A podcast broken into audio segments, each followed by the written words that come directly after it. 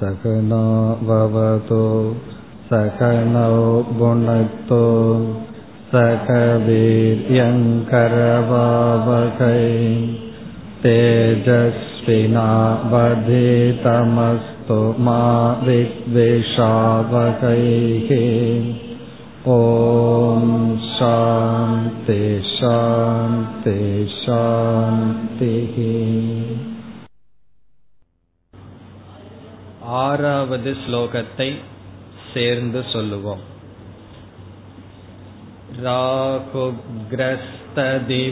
राहुग्रस्तदिवाकरेन्दु सदृशो मायासमाचाधनात्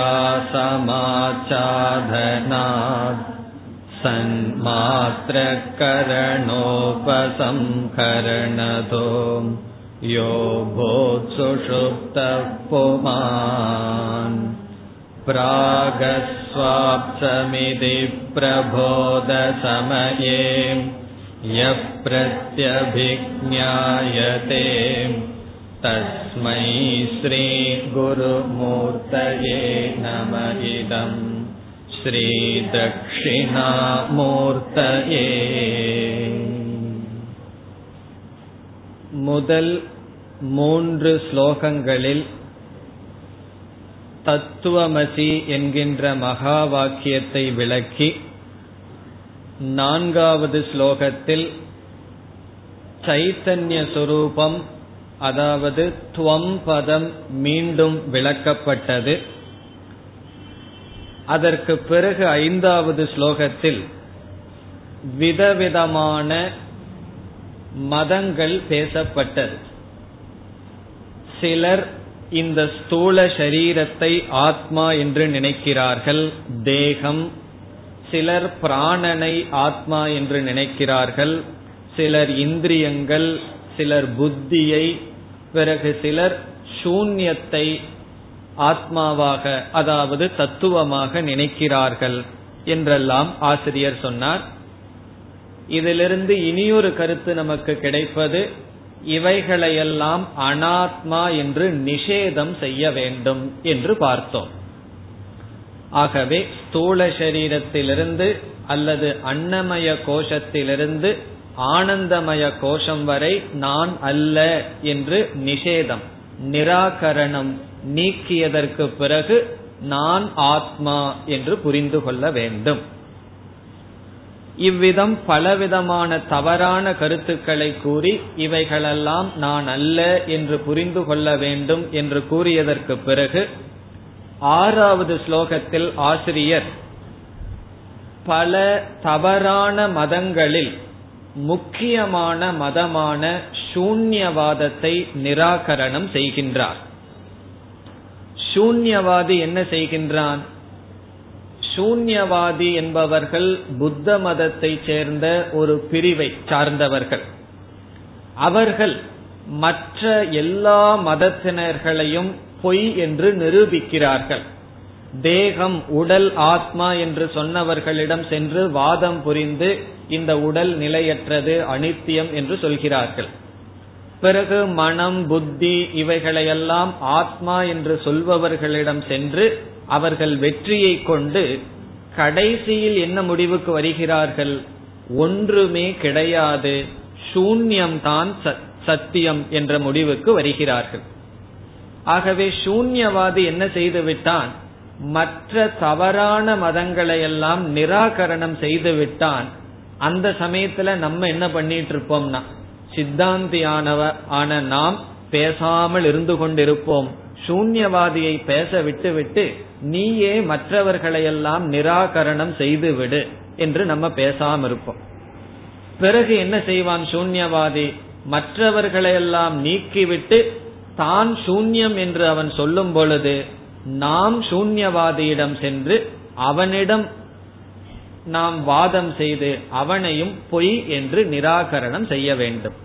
இதுக்கு தான் பிரதம மல்ல நியாயம் என்று சென்ற வகுப்பில் பார்த்தோம். நமக்கு முக்கியமான பூர்வபக்ஷி அதாவது எதிரியாக இருப்பவன் சூன்யவாதி.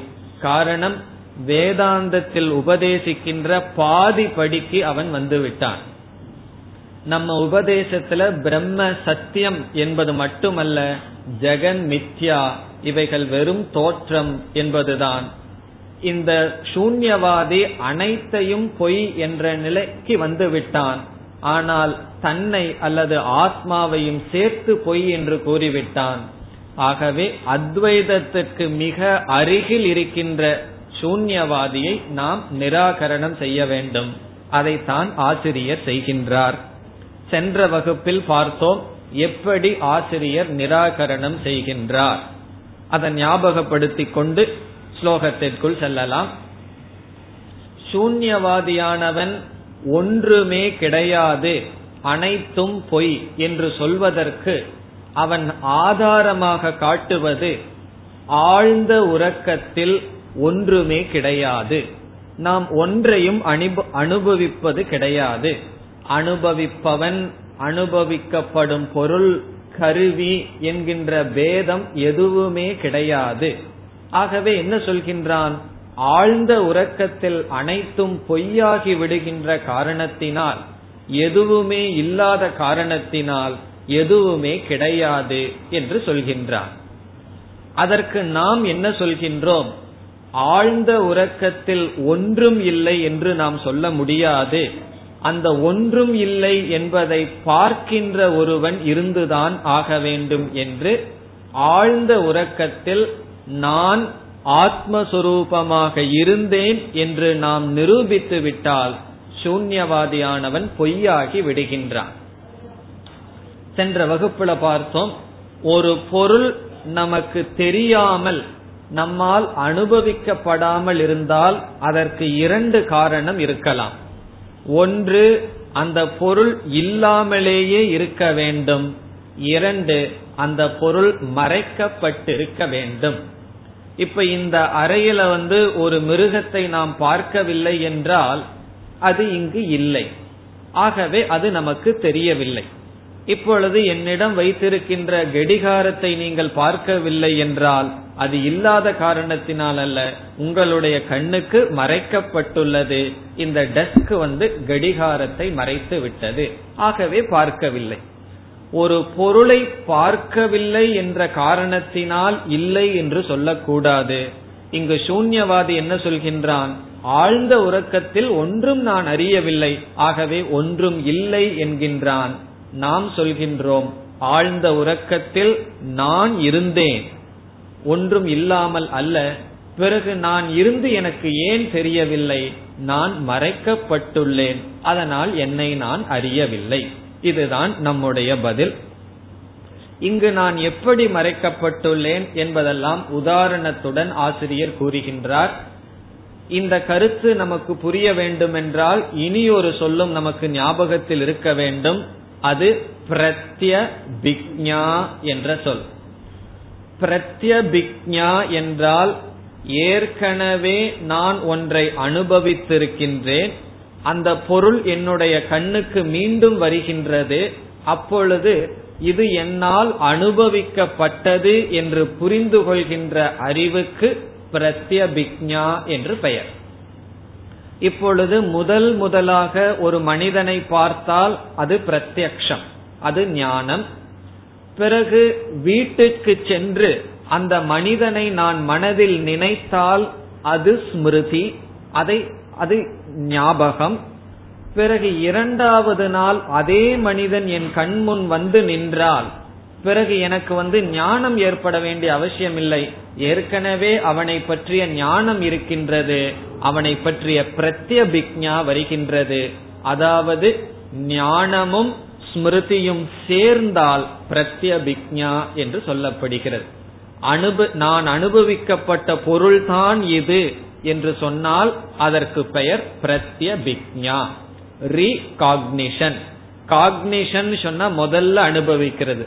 ரீகாக்னிஷன் என்றால் அனுபவித்ததை ஞாபகப்படுத்துதல். இந்த மூணு வார்த்தையும் தெளிவா இல்லைன்னா இந்த ஸ்லோகமும் அடுத்த ஸ்லோகமும் நமக்கு சரியாக போகாது. அதனாலதான் சென்ற வகுப்புல பார்த்தும் இப்பொழுது நாம் அதை திருப்பி சொல்வதற்கு காரணம். இப்ப ஞானம் அல்லது பிரத்யக்ஷம் என்றால் முதல் முதலில் நாம் பார்க்கின்ற ஒரு பொருள் அதை பற்றிய அறிவு. பிறகு அந்த பொருள் நம்ம கண்ணுக்கு முன்னாடி இல்லாம அந்த பொருளை மட்டும் நினைத்தால் ஸ்மிருதி ஞாபக சக்தி. மீண்டும் அந்த பொருள் நம் கண்ணுக்கு இரண்டாவது முறையாக வந்தால் அப்பொழுது புதிதாக ஞானம் வராது வருவதற்கு பெயர் பிரத்யபிக்ஞா. இது நமக்கு புரிந்துவிட்டால் அடுத்த கேள்வி எனக்கு எது பிரத்யபிக்ஞாவுக்கு பொருளாக இருக்கின்றதோ அந்த பொருள் ஏற்கனவே அனுபவிக்கப்பட்டதுதான். அது வந்து ஒரு நியமம். எனக்கு நான் வந்து உங்களை எனக்கு ஞாபகப்படுத்துகின்றேன்னு நான் ஒருவரிடம் சொன்னேன்னு வச்சுக்குவோம். ஒருவர் வர்றார் வந்த உடனே என்ன ஞாபகம் இருக்கான்னு கேட்கிறார். நான் என்ன சொல்கின்றேன்? உங்களை எனக்கு ஞாபகம் இருக்கின்றது. உங்களை நான் புரிந்து கொண்டேன் என்று சொன்னால் அதனுடைய அர்த்தம் என்ன? ஏற்கனவே உங்களை நான் பார்த்திருக்கின்றேன் என்பது பொருள். அவரை நான் பார்க்காமலேயே உங்களை எனக்கு தெரியும்னு நான் எப்படி சொல்ல முடியும்? ஆகவே பார்த்து அனுபவிக்கப்பட்ட பொருள்தான் நான் உங்களை எனக்கு ஞாபகம் இருக்கின்றது ஞாபகப்படுத்துகின்றேன் என்று சொல்ல முடியும்.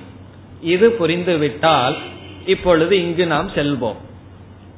ஆழ்ந்த உறக்கத்திலிருந்து நாம் எழுந்து வருகின்றோம். எழுந்து வந்தவுடன் நாம் என்ன சொல்கின்றோம்? நான் ஆழ்ந்த உறக்கத்தில் நன்கு தூங்கினேன். சுகம் அகம் அஸ்வாப்சம். என்றால் நான் சுகமாக நன்கு தூங்கினேன் என்று சொல்றோம். இப்பொழுது அந்த தூக்கம் உறக்கம் இருக்கின்றதே. அந்த உறக்கம் எதற்கு பொருளாக இருக்கின்றது? உறக்கத்திற்கு பொருளாக இருப்பது அதாவது ஸ்மிருதி. நான் வந்து நினைத்து பார்க்கின்றேன் இப்பொழுது. விழித்துக் கொண்டிருக்கின்ற நான் நான் என்னுடைய ஆழ்ந்த உறக்கத்தை நினைத்து பார்க்கின்றேன். அப்படி நினைத்து பார்க்கும் பொழுது நான் தூங்கிட்டு இருக்கிறேனா இல்லையா? நான் தூங்கவில்லை. நான் நன்கு தூங்கினேன் என்று தூக்கம் என்கின்ற அவஸ்தையை நான் நினைக்கின்றேன். ஆகவே உறக்கம் என்பது என்னுடைய ஸ்மிருதிக்கு விஷயம். என்னுடைய ஞாபக சக்திக்கு பொருளாக இருக்கின்றது. இனி அடுத்த கருத்து இப்பொழுது நான் இருக்கின்றேங்கிறதுல சந்தேகம் இல்லை ஆழ்ந்த உறக்கத்துல நான் இருந்தேனா இல்லையா? நான் ஆழ்ந்த உறக்கத்தில் நான் என்கின்ற ஆத்மா இல்லாமல் இருந்தால் இப்ப நம்ம நம்மனால வந்து நானே தான் உறங்கினேன் நானே தான் விழித்திருக்கின்றேன்னு சொல்ல முடியாது. ஆகவே உறங்கிய நான் தான் இப்பொழுது விழித்திருக்கின்றேன் சொன்ன சொல்வதிலிருந்து இந்த நான் என்பது உறக்கத்திலும் இருந்திருக்கின்றேன் இப்பொழுதும் தொடர்ந்து இருக்கின்றேன். ஆகவே அகம் ஆத்மா பிரத்யபிக்ஞாவுக்கு விஷயமாக இருக்கின்றது. பிரத்யபிக்ஞாவுக்கு விஷயம் என்றால் இந்த நான் தான் ஆழ்ந்த உறக்கத்திலும் இருந்தேன் இந்த நான் தான் இப்பொழுதும் இருக்கின்றேன் என்று எப்படி இந்த நான் என்பதை நான் தொடர்ந்து புரிந்து கொள்கின்றேனோ அதிலிருந்து நான் என்பது இரண்டு அவஸ்தையிலும் இருந்திருக்கின்றேன். இந்த வாதத்தின் மூலமாக குறிப்பாக பிரத்யபிக்ஞா என்கின்ற பிரமாணத்தின் மூலமாக ஆழ்ந்த உறக்கத்தில் நான் ஆத்மா இருந்தேன் என்று நிரூபித்து சூன்யவாதமானது நிராகரணம் செய்யப்படுகின்றது. இப்பொழுது ஆறாவது ஸ்லோகத்திற்குள் செல்லலாம். முதலில் ஆசிரியர் உதாரணம் கொடுக்கின்றார். ராகு கிரஸ்த திவாகரேந்து சதிருஷக. சதிருஷக என்றால் சமமான அதற்கு சமம். சதிருஷக என்றால் சமம். இது எதற்கு சமம் என்றால் இங்கு ஆசிரியர் இந்த ஆத்மாவானது மறைக்கப்பட்ட காரணத்தினால் தெரியவில்லை என்ற கருத்தை கூற விரும்புகின்றார். ஆகவே ராகு கிரஸ்தம் என்றால் ராகுவினால் மறைக்கப்பட்ட ராகுவினால் மறைக்கப்பட்ட திவாகர இந்து. திவாகர என்றால் சூரியன். திவா கரோதி இது திவாகரக. திவா என்றால் டே பகல் கரோதி என்றால் செய்பவர். யார் பகலை செய்கிறாரோ அவருக்கு திவாகரன். இந்து என்றால் சந்திரன். திவாகர இந்து இந்த இரண்டையும் என்ன செய்கின்றது? ராகுவானது மூடிவிடுகின்றது. ராகுவானது சூரியனையும் சந்திரனையும் மூடிவிட்டால் சூரிய கிரகணம் சந்திர கிரகணம் இருக்கின்ற சமயத்தில் நாம் நமக்கு என்ன அனுபவம் ஏற்படுகின்றது? அவைகள் நம்மால் அனுபவிக்கப்படவில்லை. நம்மால் அனுபவிக்கப்படவில்லை என்ற காரணத்தினால் நம்ம சூன்யவாதிய போல என்ன சொல்லக்கூடாது? சூரியனும் கிடையாது சந்திரனும் கிடையாதுன்னு சொல்ல முடியுமா?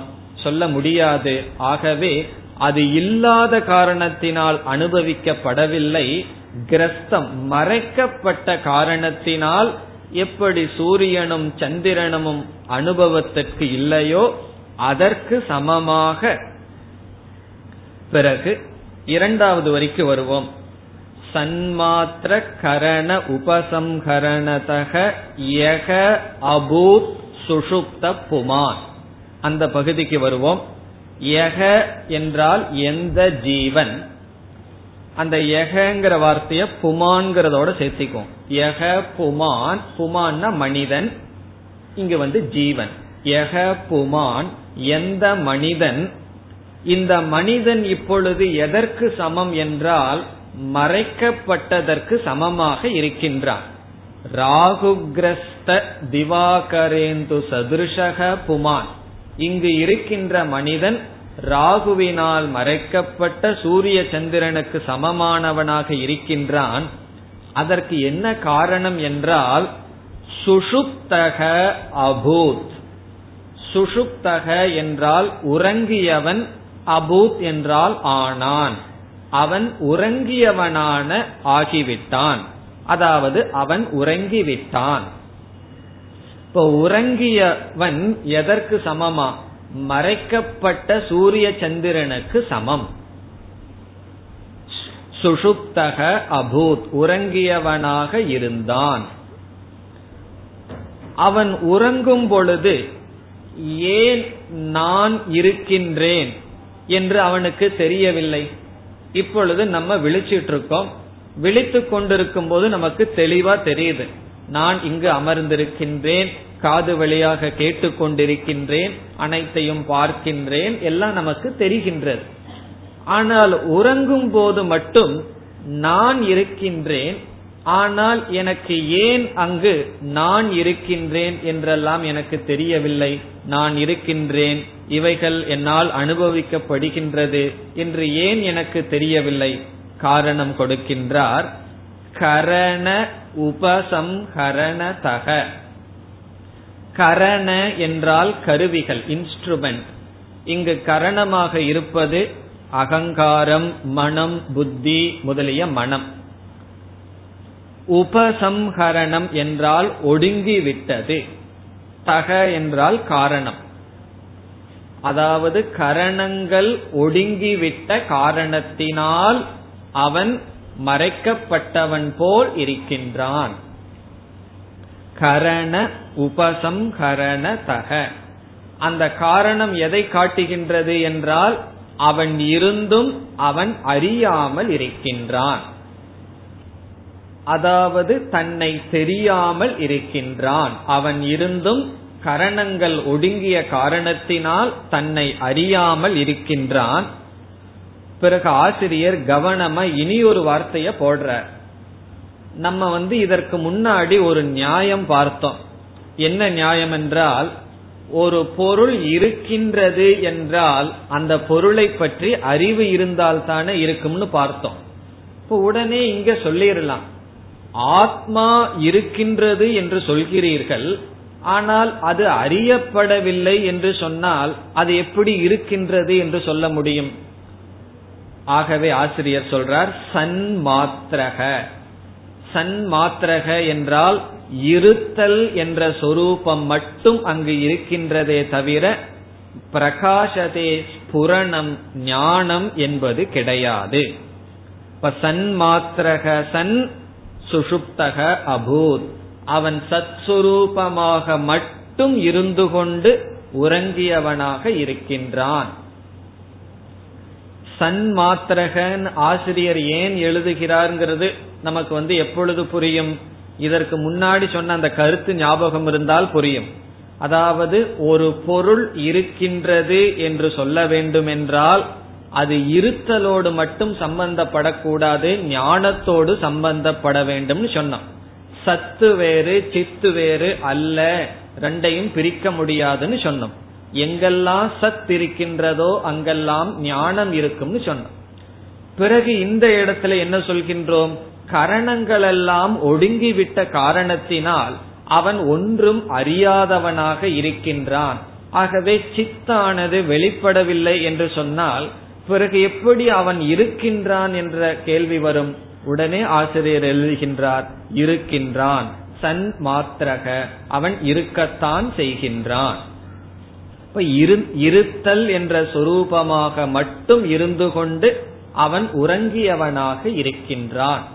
இப்ப ஆழ்ந்த உறக்கத்துல என்ன நடந்திருக்கின்றது?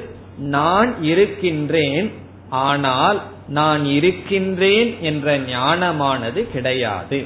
நான் இருக்கின்றேன் ஆனால் இருக்கின்றேன் என்ற ஞானம் கிடையாது. காரணம் அது மறைக்கப்பட்டுள்ளது. கருவிகளெல்லாம் கிடையாது. கருவி கரணம்னு சொல்லக்கூடாது. சில சமயங்கள தமிழ்ல அப்படி சொல்லிடுவோம் கருவி வேறு கரணம் வேறு அல்ல. கரணம் தான் கருவி. கருவிகள் அல்லது கரணங்கள் இல்லாத காரணத்தினால் இல்லாத காரணம் என்றால் ஒடுங்கிவிட்ட காரணத்தினால் நான் இருக்கின்றேன் ஆனால் அறியவில்லை. அடுத்த சந்தேகம் நமக்கு வருவது ஆழ்ந்த உறக்கத்தில் நாம் சென்றுள்ளோம். அங்கு நம்முடைய மனமெல்லாம் ஒடுங்கிவிட்டது அமைதியை அடைந்து விட்டது எந்த விதமான கருவிகள் இல்லாத காரணத்தினால் எந்த விதமான பிரபஞ்சமும் கிடையாது. பிறகு சத் சுரூபமாக மட்டும் இருக்கின்றோம். அப்படி என்றால் ஒரு விதமான துயரமும் நம்மால் அனுபவிக்கப்படுவதில்லை. ஆகவே அதையே ஏன் மோட்சமாக எடுத்துக்கொள்ள கூடாது சில பேருக்கு ஆழ்ந்த உறக்கமே மோக்ஷம் என்ற எண்ணம் உண்டு. சில மதவாதிகள் கூட இருக்கின் சொல்கிறார்கள் உறக்கம் வேறு பிரம்மத்தை அடைதல் வேறு அல்ல என்று. ஆகவே மோக்ஷத்தை அடையணும்னா என்ன பண்ணணும்னா தூங்கிடணும் அப்படி பார்த்தா பூனை தான் அதிகமா தூங்குதுன்னு சொல்லுவார்கள். அதுதான் நல்லா இப்பொழுதுமே மோக்ஷ அவஸ்தையிலேயே இருக்கின்றது. அப்படி எடுத்துக்கொள்ளலாமா என்றால் முதல் வரியில சொல்றார் மாயா சமாச்சாதனார். மாயா என்றால் மாயை சமாச்சாதனம் என்றால் அந்த மாயையினால் மூடப்பட்டிருக்கின்றான். இந்த ஜீவன் வந்து ஆழ்ந்த உறக்கத்தில் அவன் கருவிகளை கொண்டு எதையும் பார்க்காவிட்டாலும் மாயையினால் மூடப்பட்டிருக்கின்றான். ஆச்சாதனம் என்றால் மூடுதல் சமாச்சாதனம் என்றால் நன்கு மூடப்பட்டுள்ளான். மாயையா மாயையினால் நன்கு மூடப்பட்டவனாக இருக்கின்றான். இங்கு மாயையினால் மூடப்பட்ட காரணத்தினால் மாயையினுடைய சொரூபம் வந்து அஜானம் அந்த அஜானத்தை அவன் அனுபவித்துக் கொண்டு இருக்கின்றான்.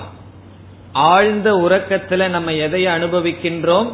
அறியாமையை அனுபவிக்கின்றோம். ஆகவே அஜானத்தை அனுபவிக்கின்றான். பிறகு இந்த அஜானத்தையும் அனுபவிக்கும் பொழுது இனி ஒன்னையும் அனுபவிக்கின்றோம். அது என்னவென்றால் சுகம். ஆழ்ந்த உறக்கத்துல சுகத்தையே அனுபவிக்கின்றோம். காரணம் என்னவென்றால் அஜானத்தினுடைய வெளிப்பாடான சிருஷ்டி விக்ஷேபமானது கிடையாது. கரணங்கள் எல்லாம் ஒடுங்கிவிட்ட காரணத்தினால். இந்த மாயைக்கு ரெண்டு சக்தி இருக்குன்னு படிச்சிருக்கோம். ஒன்று மறைக்கின்ற சக்தி இனி ஒன்று தோற்றுவிக்கின்ற சக்தி. இங்கு ஆழ்ந்த உறக்கத்தில் ஜீவாத்மாவினுடைய தன்மை மறைக்கப்பட்டு விட்டது. ஆனால் எதையாவது தோற்றுவிக்கலாம் என்றால் தோற்றுவிக்க பிரமாணங்கள் கருவிகள் எல்லாம் ஒடுங்கிவிட்டது ஆகவே மாயையினால் நன்கு மூடப்பட்டுள்ளான் என்றால் விக்ஷேபமும் கூட இல்லாமல் அவன் நன்கு ஆவரணத்தினால் அறியாமையினால் மூடப்பட்டவனாக இருக்கின்றான். இப்ப தூக்கத்துல என்ன நடக்குது என்று நமக்கு தெரிந்து கொள்ள வேண்டும். இப்ப நம்ம ஜாகிரத அவஸ்தையில இருக்கோம். இருக்கும் பொழுது நம்முடைய மனம் சூக்ம சரீரம் விழித்திருக்கின்றது இந்திரியங்கள் வழியாக விஷயங்களை பார்க்கின்றது நாம் அனுபவிக்கின்றோம். பிறகு கனவு நிலைக்கு போகும் பொழுது ஸ்தூல சரீரத்தோடு நான் என்கின்ற ஆத்மா சம்பந்தத்தை தியாகம் செய்து சூக்ம சரீரம் முழுவதிலும் நான் என்ற அபிமானத்தை வைத்து அதிலேயே வாசனாமய பிரபஞ்சத்தை உருவாக்கி இந்த உலகத்தை பார்த்து வருகின்ற. ஆகவே அங்கும் நம்முடைய மனமானது செயல்பட்டு கொண்டிருக்கின்றது. ஸ்தூல சரீரத்தினுடைய உதவி இல்லாமல். ஸ்தூல சரீரம் ஸ்தூல இந்திரியத்தோடு உதவியை நாடிவிட்டால் இந்த ஜாகிரத அவஸ்தா. இந்த உடலினுடைய துணை இல்லாமல் மனம் மட்டும் ஆழ் கனவில் வேலை செய்து கொண்டிருக்கின்றது. பிறகு என்ன நடக்கின்றது? ஆழ்ந்த உறக்கத்தில் அகங்காரம் மனம் புத்தி இவைகள் அனைத்தும் காரண சரீரத்தில் லயத்தை அடைந்து விடுகின்றது. அதாவது உறக்கத்தை அடைந்து விடுகின்றது அல்லது ஒடுங்கி விடுகின்றது. அப்பொழுது என்ன நடக்கின்றது என்றால் ஆழ்ந்த உறக்கத்தில் மாயையினால் மூடப்பட்ட காரணத்தினால் அங்கு ரெண்டே விஷயம்தான் இருக்கு. ஒன்று அறியாமை இனி ஒன்று சுகம். இந்த அறியாமை சுகம் என்கின்ற இரண்டு பொருளையும் மனதானது அனுபவித்துக் கொண்டு இருக்கின்றது. எப்படிப்பட்ட மனம்? ஒடுங்கிய மனதில் இந்த அனுபவம் நடந்து கொண்டு இருக்கின்றது. நம்முடைய சித்தத்தில் அனுபவங்கள் பதிவாகி கொண்டு இருக்கின்றது.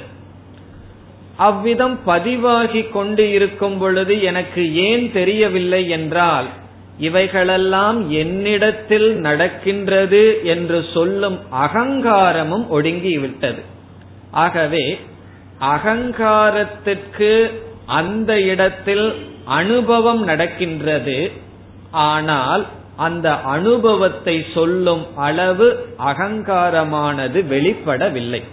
அகங்காரம் அனுபவத்தை மட்டும் செய்கின்றது. அதை வெளி சொல்லும் அளவு அகங்காரம் வெளிப்படவில்லை. ஆகவே அனுபவம் நடந்து முடிந்து விடுகிறது. பிறகு ஜென்மாந்தர கர்ம யோகாத்துன்னு உபனிஷத் சொல்லும். நம்ம வந்து சிந்திச்சிருக்கவே மாட்டோம். தூக்கத்திலிருந்து எப்படி எந்திரிக்கிறோம் அப்படின்னு சொல்லி. நம்மளுடைய மனம் அகங்காரம் புத்தி இவைகளெல்லாம் உறங்க போயாச்சு. அவ உறங்கிட்டு இருப்பவர்களிடம் பேசினா அவங்களுக்கு காது கேட்காது. பிறகு எப்படி எழுந்திருக்குன்னு சொன்னா அதான் கர்மத்தினுடைய வினை. என்ன செய்கின்றது? நம்மளுடைய கர்மத்தினுடைய வினை மீண்டும் அவைகளை உறக்கத்திலிருந்து வெளிக்கொண்டு வருகிறது. இப்ப மனமானது உறங்கி வெளிவந்தவுடன் மனம் தன்னிடத்தில் நடந்ததை நினைத்து பார்க்கின்றது. மனது என்ன பார்க்கின்றது? இதுவரைக்கு என்னுடைய மனசுல என்ன நடந்தது? என்று நினைத்து பார்க்கும் பொழுது மனதின் ஒரு பகுதி சித்தம் என்று சொல்லப்படுகிறது. அது வந்து மெமரி நடந்ததையெல்லாம் ஞாபகம் வைக்கின்ற பகுதி. அந்த இடத்துக்கு போனவுடன் அகங்காரம் நடந்த அனுபவத்தை உணர்கின்றது. அறியாமையுடன் சுகமாக உறங்கினேன் என்ற அனுபவம் பதிவாகி உள்ளது. அதை எடுத்து அகங்காரமானது பேசுகின்றது. என்ன பேசுகின்றது? நான் நன்கு உறங்கினேன் என்று பேசுகின்றது. இந்த டேப் ரெக்கார்ட்ல நம்ம ரெக்கார்ட் பண்ணி வச்சுட்டோம். ரெக்கார்ட் பண்ணி வச்ச உடனே அதை எடுத்து பார்த்தா அது பேசுமோ? அது அந்த ஹெட்ல போட்டு அது ஓடுனா தான் அது வந்து உள்ள இருக்கிறதெல்லாம் வெளிவரும். அதே போல நம்முடைய மனதில் ரெக்கார்ட் ஆகிற மாதிரி அனுபவம் உறக்கம் என்பது பதிவாகி உள்ளது. பிறகு நான் அகங்காரம் வெளிவந்தவுடன் அதை எடுத்து நான் உறங்கினேன் என்று சொல்கின்றது. இதுதான் ஆழ்ந்த உறக்கத்தில் நடக்கின்ற செயல். இப்ப இதிலிருந்து நம்ம என்ன சொல்றோம்?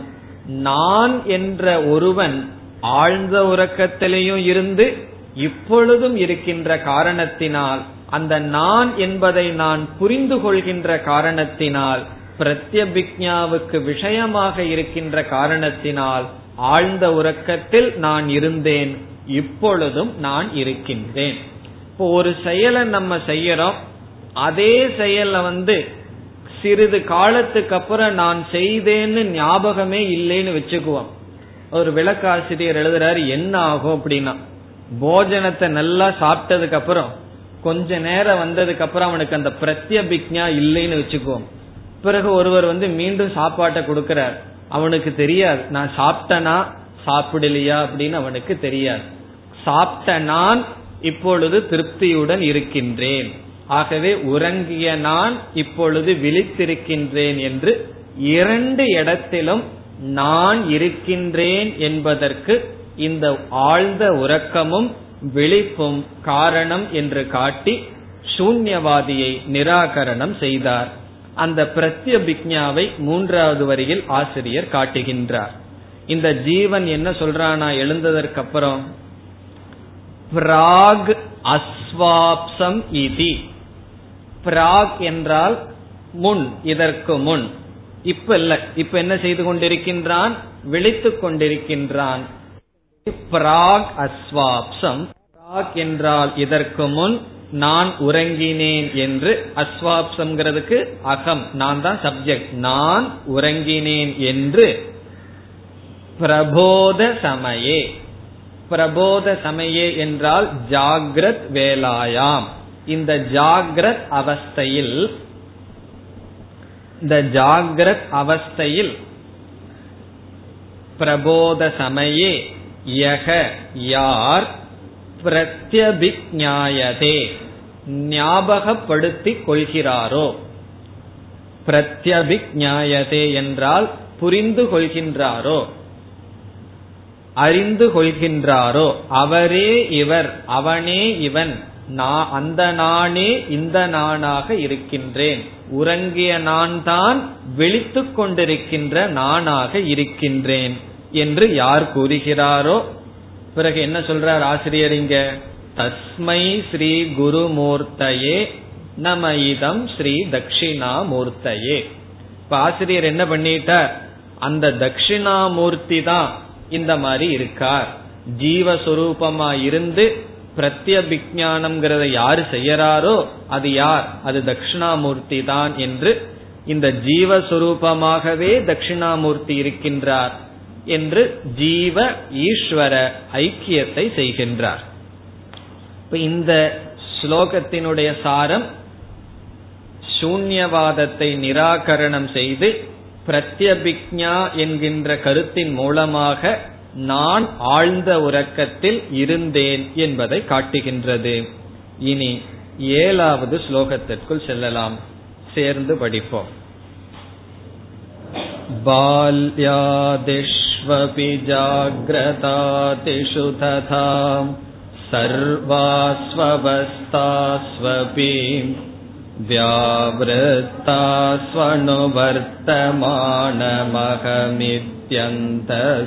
व्यावृत्तास्वनुवर्तमानमहमित्यन्तस्तं सथा स्वात्मानं प्रकटीकरोति भजताम् यो मुद्रया भद्रया तस्मै श्रीगुरुमूर्तये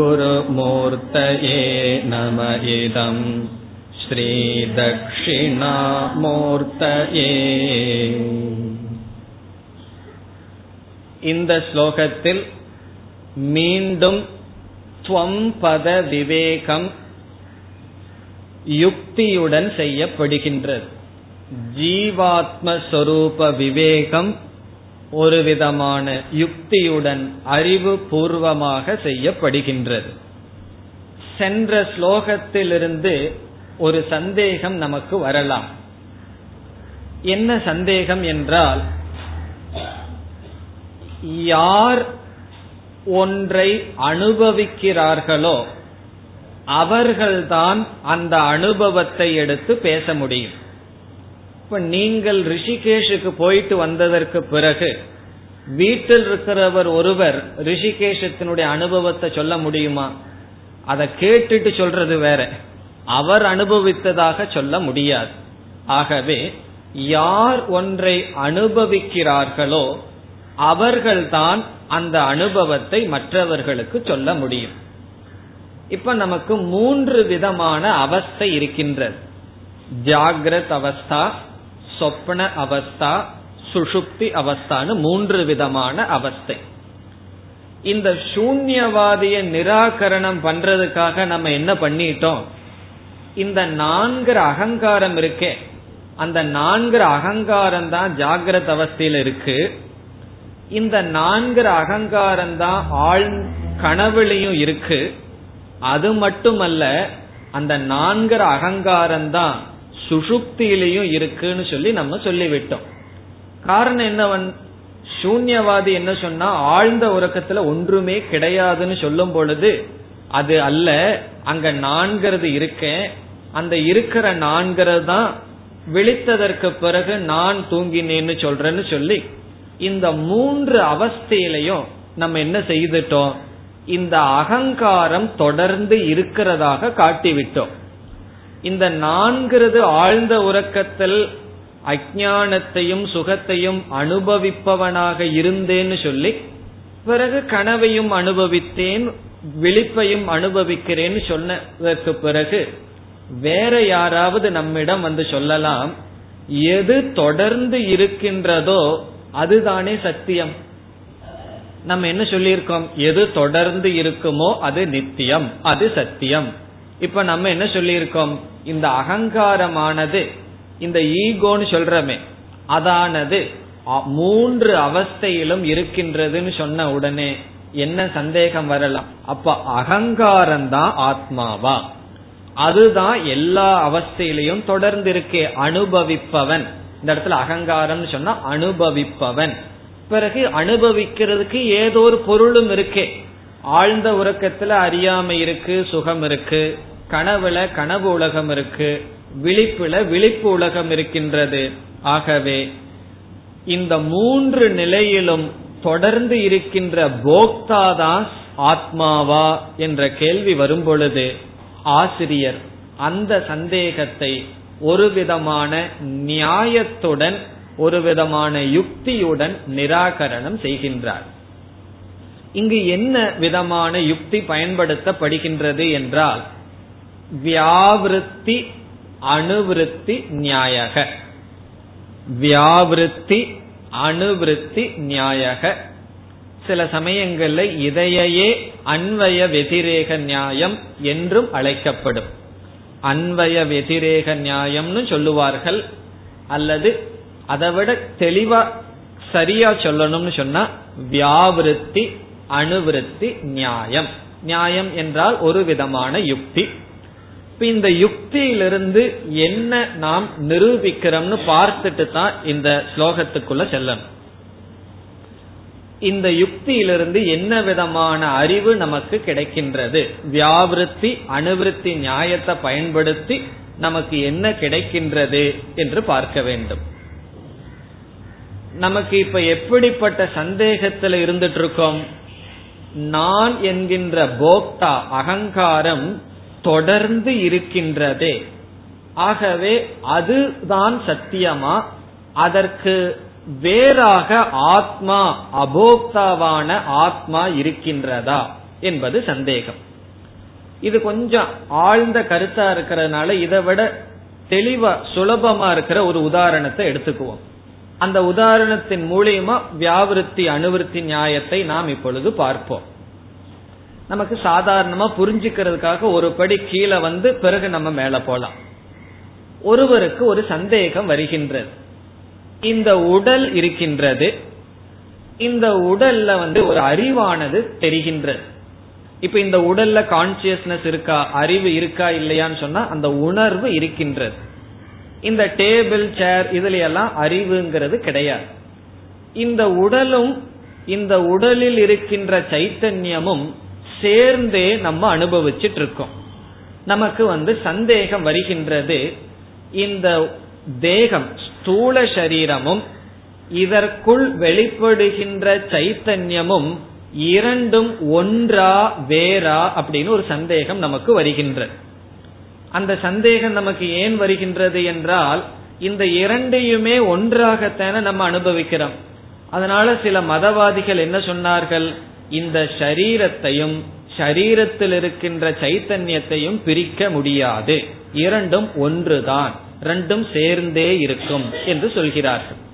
இப்பொழுது நம்ம வந்து ஒரு இடத்துக்கு போறோம் இனி ஒரு இடத்துக்கு போறோம். ரெண்டு இடத்துக்கு போகும் பொழுது நம்ம கை நம்முடைய வருது.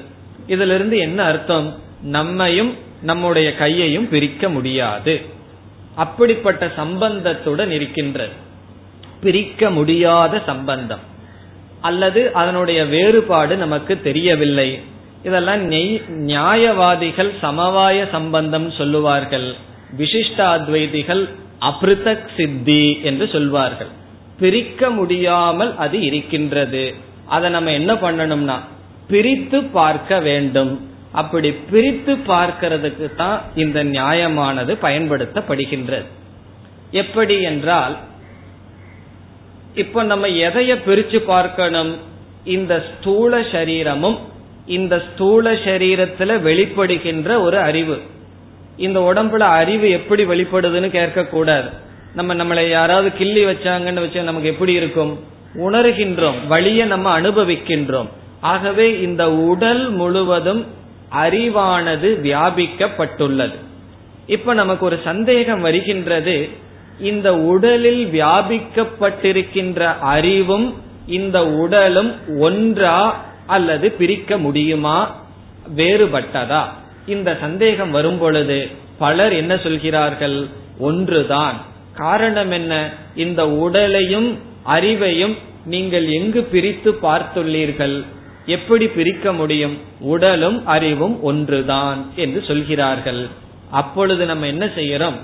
இந்த நியாயத்தை பயன்படுத்தி இந்த உடலையும் அறிவையும் பிரித்து காட்டி மற்றவர்களுக்கு புரிய வைக்கின்றோம். அது எப்படி செய்ய முடியும் என்றால் இப்ப நம்ம ஜாகிரத் அவஸ்தைய உதாரணமா எடுத்துட்டோம்னு வச்சுக்குவோம்.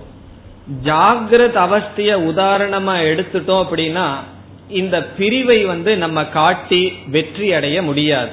காரணம் ஜாகிரத் அவஸ்தை முழுவதும் இந்த உடல் இந்த உடலும் இதில் இருக்கின்ற அறிவும் சேர்ந்தே இருக்கின்றது. பிறகு சேர்ந்தே இருக்கும் பொழுது ரெண்டும் வேறுபட்டதுன்னு நம்ம எப்படி காட்ட முடியும்?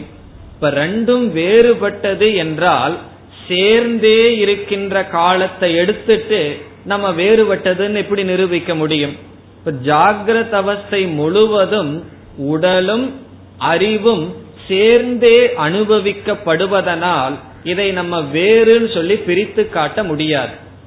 அப்ப நம்ம என்ன செய்யணும்னா ஏதாவது ஒரு இடத்துக்கு ஒரு நிலைக்கு போய் அங்க ஒன்று இருக்கும் பொழுது ஒன்று இல்லை அப்படி ஒரு நிலையை நாம் காட்டிவிட்டால் இரண்டும் சேர்ந்தது அல்ல என்பது நிரூபிக்கப்படும்.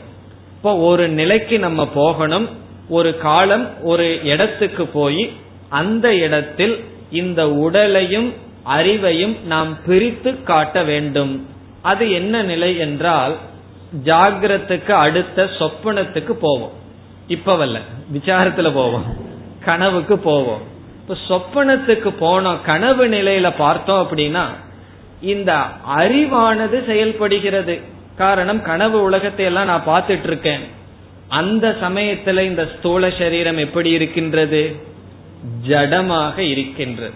அதனாலதான் நம்ம கனவு கண்டுட்டு இருக்கும் போது எங்க தூங்கிட்டு இருக்கிறோம் நமக்கு தெரியாது.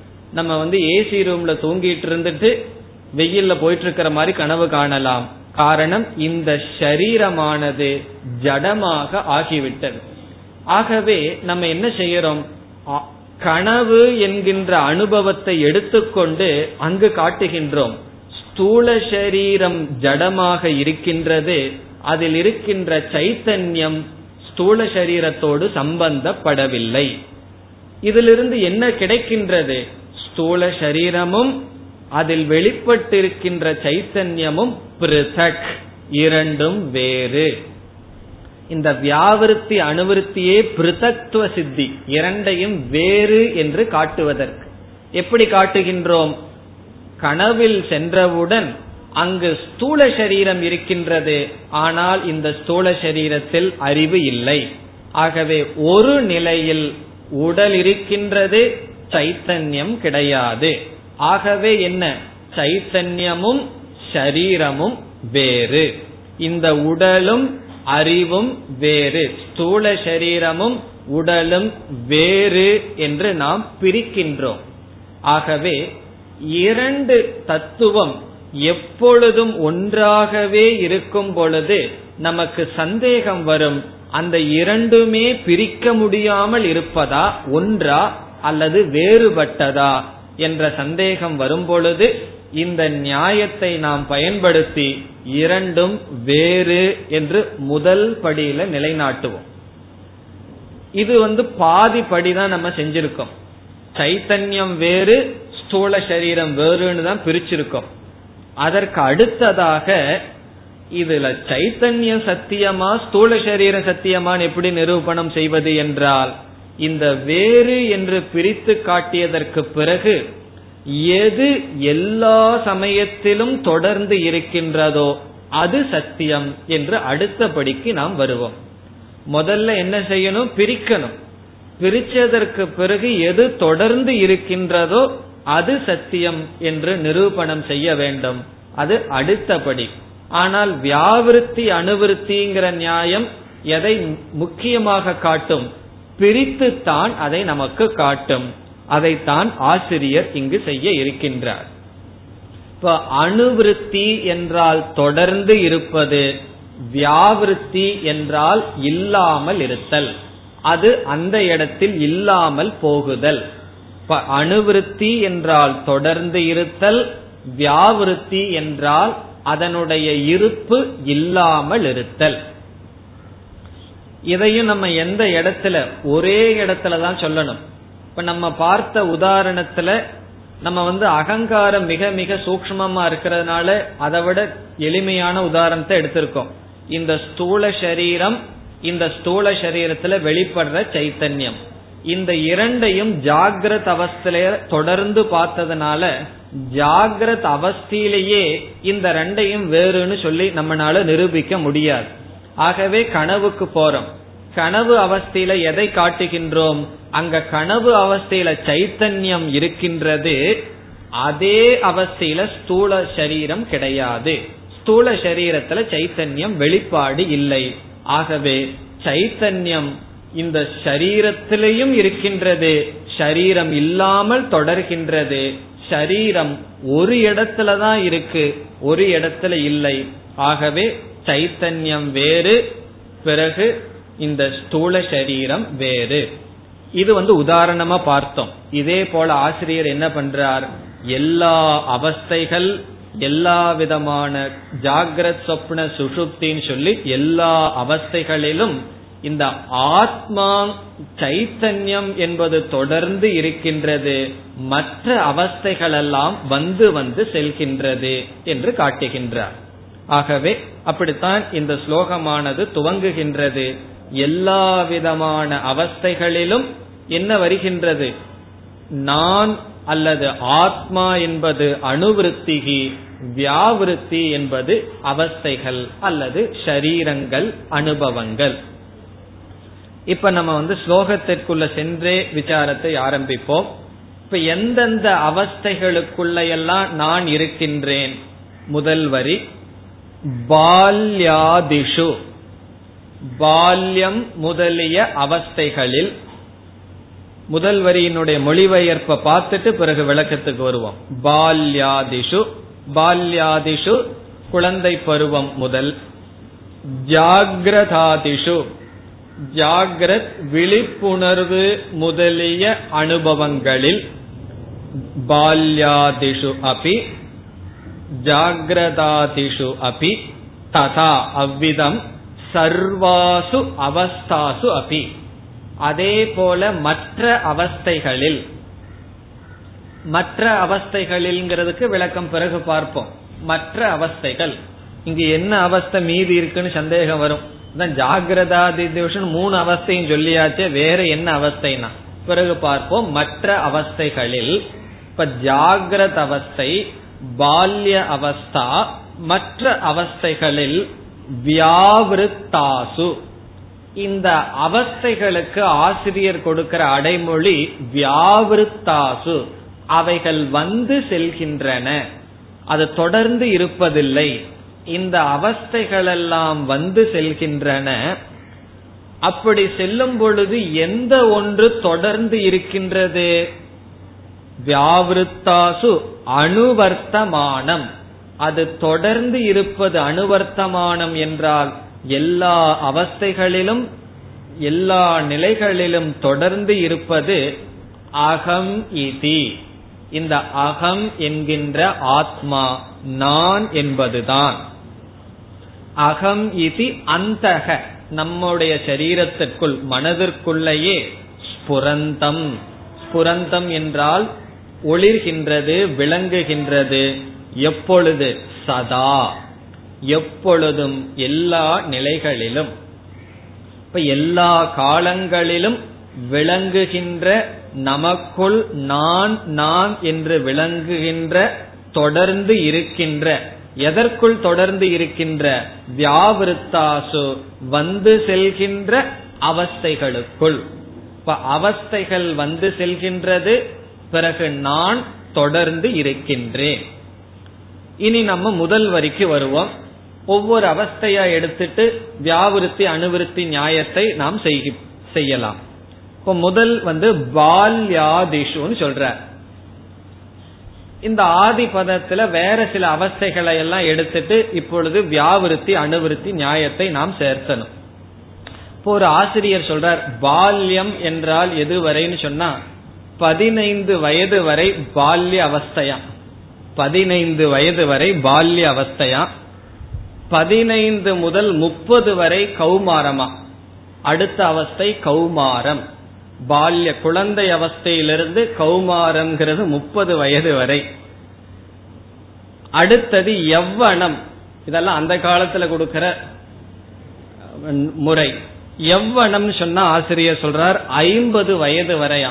முப்பதிலிருந்து ஐம்பது வரைக்கும் இருக்கிறது எவ்வனம். ஐம்பதிலிருந்து அறுபது வரை மத்திய வயகன்னு சொல்ற மத்திய வயக ஐம்பதிலிருந்து அறுபது வரை.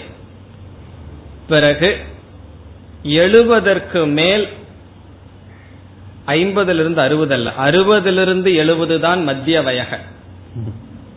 நான் முப்பதிலிருந்து ஐம்பது வரைக்கும் எவ்வளம் ஆயிடுது பிறகு ஐம்பது அறுபதிலிருந்து எழுபது வரை மத்திய வயக எழுபதற்கு மேல வார்த்தக்கியம் இப்ப அவரை பொறுத்த வரைக்கும் எழுபது வயசுக்கு மேலதான் வயசாகுதுன்னு சொல்றது வார்த்தக்யம். இப்படி சொல்கிறார்கள். பால்யம் கௌமாரம் எவ்வனம் மத்திய வயக வார்த்தக்கியம் இது எப்ப பொருந்தும் தெரியுமோ?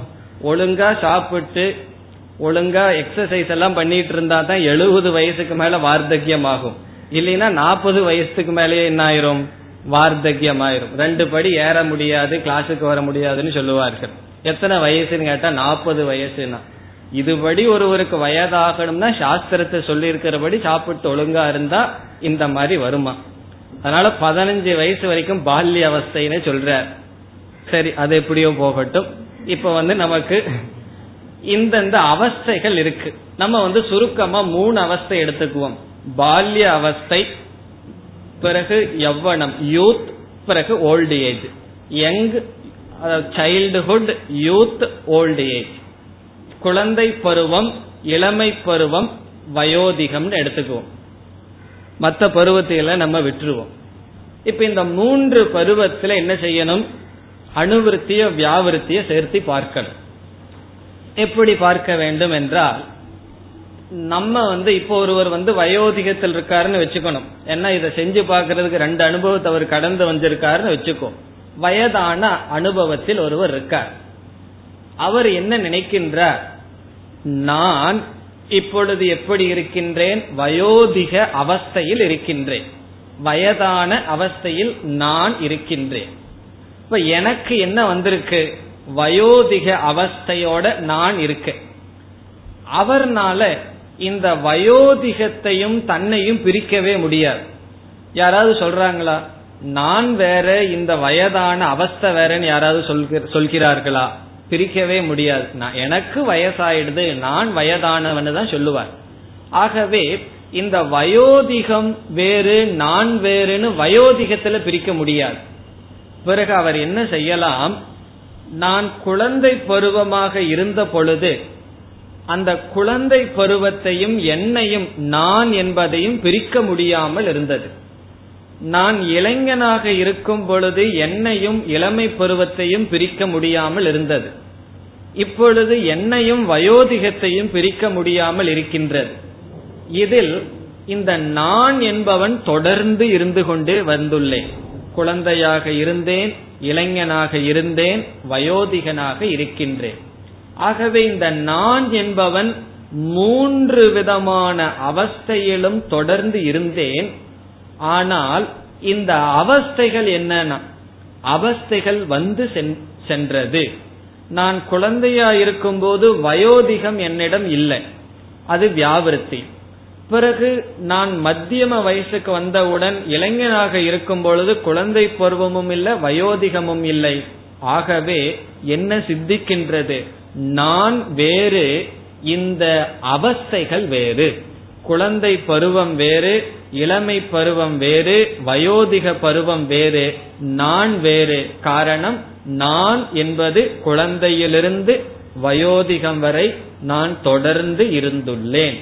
இதுல இருந்து நமக்கு என்ன சித்திக்குதுன்னு சொன்னா அந்தந்த அவஸ்தையில் இருக்கின்ற விகாரங்கள் என்னை சார்ந்தது அல்ல. குழந்தை பருவத்தில் இருக்கும் பொழுது வந்த விகாரம் மாற்றம் எவ்வனத்தில் இளமை பருவத்தில் வந்த மாற்றம் இதெல்லாம் குழந்தை பருவத்திலையும் இளமை பருவத்திலையும் சந்தோஷமா ஏத்துக்குவோம். வயதான பருவத்துல தான் நம்ம ஒத்துக்க மாட்டோம். கை காலெல்லாம் வலிக்காத பொழுது. அப்பதான் இந்த வியாபாரத்தி அனுவருத்திய நல்லா செய்யணும். இவைகள் வேறு நான் வேறு என்று என்னை அந்தந்த அவஸ்தையிலிருந்து பிரிக்க வேண்டும். அதுதான் உண்மையிலேயே செய்ய வேண்டிய கஷ்டமான காரியம். இப்ப நான் வேறு அந்த அவஸ்தை வேறுன்னு பிரிக்க முடியாம இருக்க. இந்த வயது எனக்கு ஆகிவிட்டது. இந்த வயோதிகம் வந்து விட்டது என்று என்னை பிரிக்க முடியாமல் இருக்கின்றேன். காரணம் என்ன? வயோதிகத்திலேயே இருந்தா பிரிக்க முடியாது. அதற்கு முன் அல்லது பின் சென்று சிந்தித்து பார்த்து அவைகள் வந்து செல்கின்றது. நான் தொடர்ந்து இருப்பதனால் நான் இவைகளிலிருந்து வேறுபட்டவன். அந்த நான் என்பது வேறு இந்த மூன்று பருவத்தையும் அனுபவித்த போக்தா என்பவன் வேறு. இந்த போக்தாவாக இருக்கின்ற மூன்றிலையும் தொடர்ந்து இருக்கின்ற நான் ஆத்மா என்பது முதல் விசாரம். இனி ஜாகிரதாதிஷோ சர்வாசு அவஸ்தாசு அதை அடுத்த வகுப்பில் செய்வோம் ॐ पूर्णमधः पूर्णमिधम् पूर्णात् पूर्णमुदच्छते पूर्णस्य पूर्णमादाय पूर्णमेवावशिष्यते ॐ शान्ति शान्ति शान्तिः